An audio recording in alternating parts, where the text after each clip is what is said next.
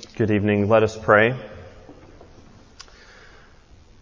Father, I pray now that you would sanctify these human words by the power of your Spirit to the honor of Jesus Christ's name. Amen. Well, uh, did any of you see a few weeks ago the AMAs where Selena Gomez received an award? Uh, she gave a speech that made the headlines. Um, back in August, she announced that she was dealing with some issues, so she quit social media. She said that she was canceling several of her tour dates because she was dealing with depression, anxiety, and panic attacks that revolved around the lupus that she has been battling. So she checked into a mental rehab facility and, like I said, removed herself from social media. And then at the acceptance speech just a few weeks ago at the, the AMA, she said this. In 2014, this stage was actually the first time that I was authentically 100% honest with all of you. I think it's safe to say that most of you know a lot of my life whether I liked it or not, and I had to stop because I had everything, and I was absolutely broken inside. And I kept it all together enough to where I would never let you down, but I kept it too much together where I let myself down. She then went on to say this about social media. I don't want to see your bodies on Instagram. I want to see what's in here. I'm not trying to get validation, nor do I need any. Well, Selena Gomez is certainly onto something, isn't she? Uh, you and I like to put forward our best selves. I know I certainly do as a type A, nearly OCD, germophobic person. I aim for perfection order. And I love Facebook and Instagram and Twitter where I can present a curated self before the wider world. But Selena Gomez is being honest. Things are not alright. She's not alright deep inside. In fact, she's depressed and anxious. And she even has an autoimmune disease. Things are not happy clappy. Well, this reminds me of a joke, actually, uh, my aunt and I have that started a few years ago. There was some, I don't remember the details. There was something particularly stressful about this one Christmas evening. We may have even had a family argument there on Christmas Day. Uh, but anyway, while the mood was especially low, just like my aunt would do, she burst out in song singing, It's the most wonderful time of the year. Well, I'm not sure about you, but that song is particularly disgustingly perfect. Just imagine that you've had an argument with a family member or a friend. You get in the car fuming, driving down the road. Someone cuts you off. You want to punch someone. And then this song comes on the radio. It's the most wonderful time of the year with the kids jingle belling and everyone telling you be of good cheer. It's the hap, happiest season of all. You know how it goes. It probably makes you want to punch the radio. It's glib and happy and glitzy. And this is only one example of our culture pressing us to make it a happy season even if our inner selves are crumbling. Well, the point I'm trying to make is that Things are messed up in this world. Things are not alright. Our world is broken. We are broken. Don't hear me overstate the case. There are good things going on out in the world. There are good Christmas parties to go to. People are actually being kind and nice to each other. We even see the development of Birmingham. Things are good. The, the city is redeveloping. Parks, bike trails, restaurants. There are good things, but in spite of all this, something is amiss, and we all know it deep down inside. But our world has three general responses to this, this feeling that something is not quite alright. One, nihilistic anxiety, where we give up on this world and we turn to hopelessness. There is no hope left. Or number two, you might hear a message of empowerment. Be the change you wish to be in the world. Empower yourself to be a good change agent in this world. Or number three, just like it's the most wonderful time of the year, cover over everything. Just act like everything is okay. It's happy. Just, just put on a good face. Think positive thoughts. If you've ever worked in the retail or in the food industry, you know what I'm talking about. There might have been an angry customer who just set you off. You walk to the back and you're so angry and then when you step out the front doors before the customers, you have to put on the happy face, right? Everything is a-okay, even though deep inside, I'm not a-okay.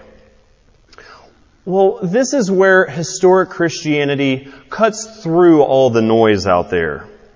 The announcement from Christianity comes into our world and gives us a reality check, if you will. It gives us an honest analysis of our world and of ourselves. And so tonight we receive Isaiah's specific word to us, the message that we have just heard from Isaiah chapter 35.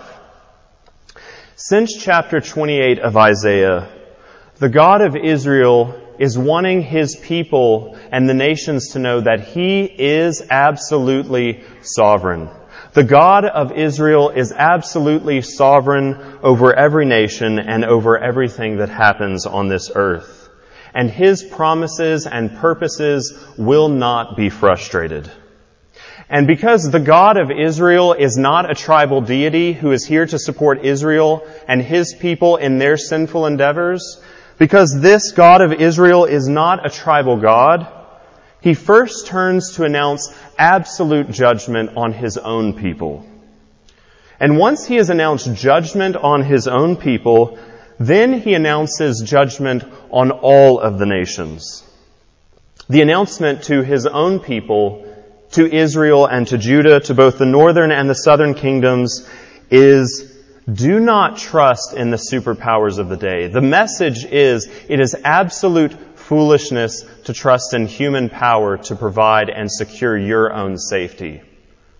To his people, the God of Israel says, I alone sustain you.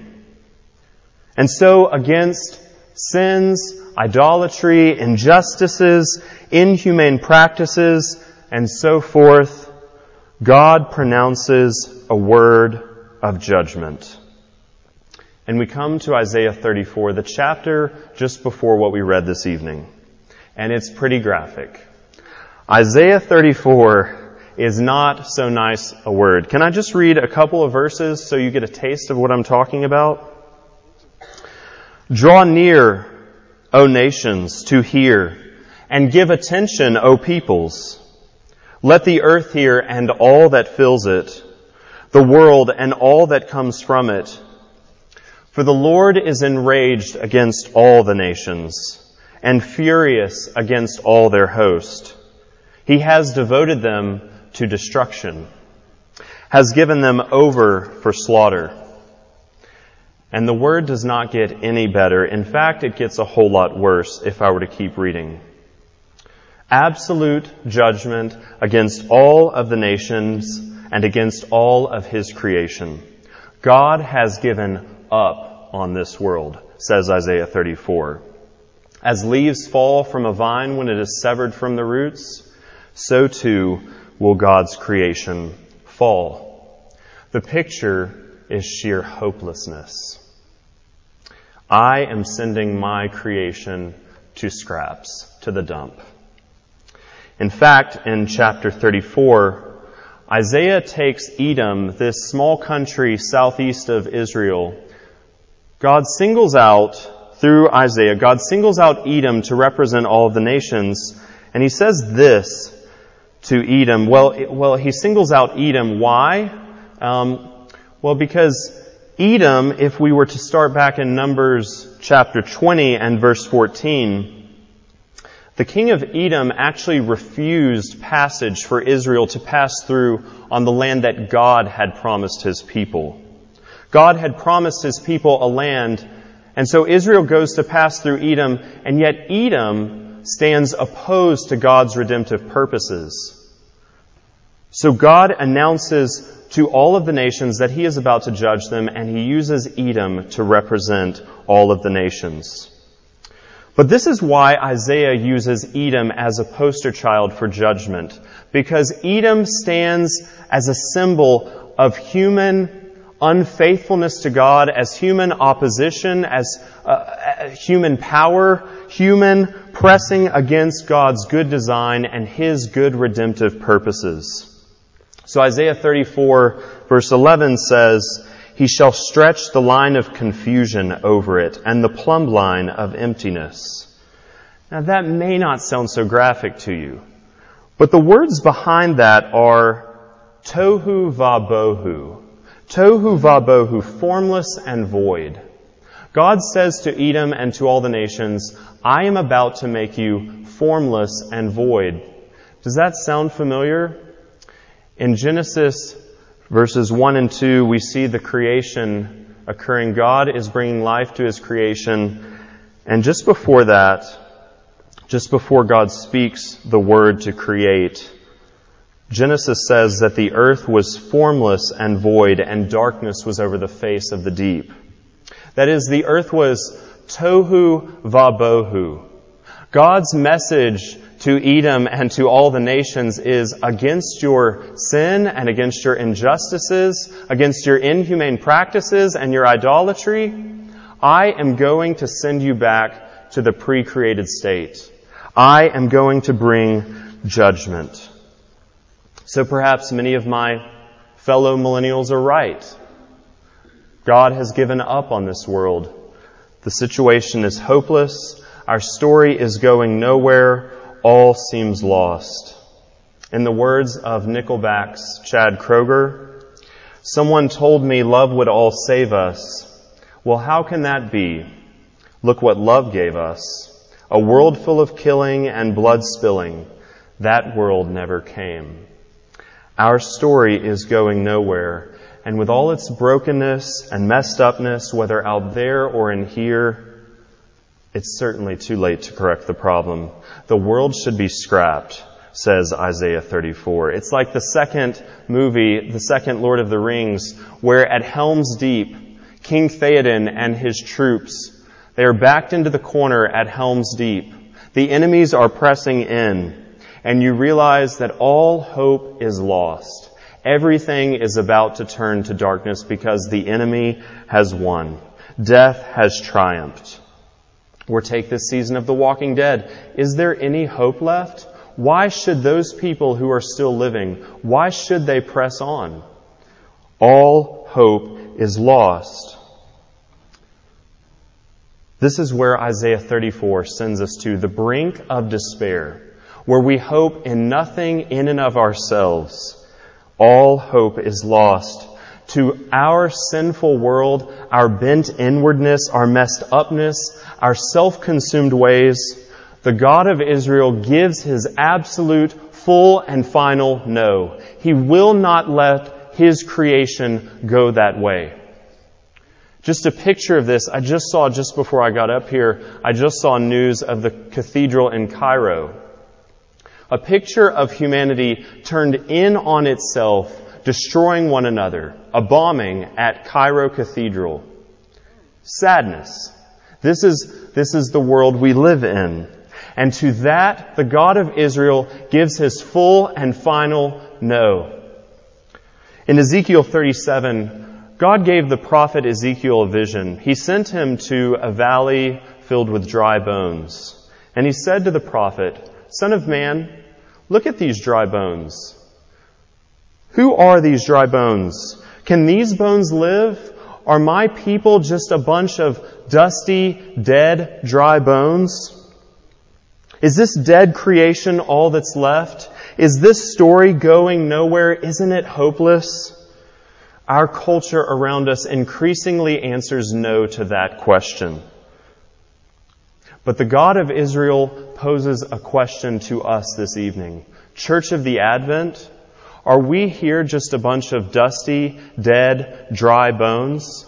Is the situation hopeless? Is this all there is? Is the wilderness all there is? Does failing human relationships and sickness and illness and death is that the final word? We here this evening are the church, and we gather around the gospel. The God of Israel has asked the question, are we just a bunch of dead, dusty, dry bones? And the God of Israel has told us this evening, no. I am taking the world somewhere. Look at my servant Jesus who has come to save my people from their sins. We have indeed heard the stern voice of God's judgment against his bent inward creation. Are we just a bunch of dusty, dead, dry bones? Just like Gandalf's light breaking in at Helm's Deep at the last minute, just like that, now Isaiah 35 swings in to say, No, the wilderness and the dry land shall be glad. The desert shall rejoice and blossom. Strengthen the weak hands and make firm the feeble knees. Say to those who have an anxious heart, Be strong, fear not. Behold your God, He will come and save you. Church, here is the promise to you this evening. Rejoice. Rejoice and be glad. Your God is coming to save you. Rejoice with much joy and great singing. In that man named Jesus, the God of Israel has come to you. He has made himself known to you, and he has shown his immeasurable loving kindness to us. In Jesus, we see that God is so very much for us. We see that He is the one who has come to rescue us from darkness, death, despair, sin, so church, are we just a bunch of dead, dusty, dry bones? In Jesus Christ, God has answered no to that question. God says to us this evening, I am taking my world, my good creation, to a good place. I am rescuing it and restoring it. To be human is to find our place in God, who is Father, Son, and Holy Spirit. What it means to be human is to find our place there in the love that the Father and Son and Spirit have always had for one another. As the little boy Hugo in Martin Scorsese's films, film put it um, uh, just a few years ago, he said, everything has a purpose, even machines. Clocks tell the time. Trains take you places. They do what they are meant to do. Maybe that's why broken machines make me so sad. They can't do what they are meant to do. Maybe it's the same with people. If you lose your purpose, it's like you are broken. Outside of the triune God who is life and love in and of himself, we dwell in death. We are just a bunch of dusty, dead, dry bones. Something is amiss if we do not find our place there. We are out of our natural habitat. But before we wrap up, we have to ask why such, if, if, if the God of Israel is giving us good news this evening, why such, to borrow American politically correct speak, why is the God of Israel almost bigoted and intolerant and giving us such vindictive, hateful language in chapter 34? Because very much unlike our American God, our distant God who does not intervene in history to rescue his people, very much unlike that God, the God of Israel does not allow free course to our unrighteousness. The God of Israel says no to our bent inward ways. He does not let us sink and wallow in misery and sin. And he directs us to the wounds of Jesus where he says, I am making all things new. The blind will see, the deaf will hear, the lame will walk, the mute will sing with joy, and the desert will indeed become a garden. We are God's people, and we are on the way to Zion. We are on the way to God's sure and certain future. As Isaiah chapter 35 verse 8 says, there is a highway and we are on it and we are going to that place where God will be our God and we will be His people. And that time there will be no Edomites to stand on that highway in our way. We will be God's people forever. And so until then, church, we long for that day when God will restore all things, when He will make all things new.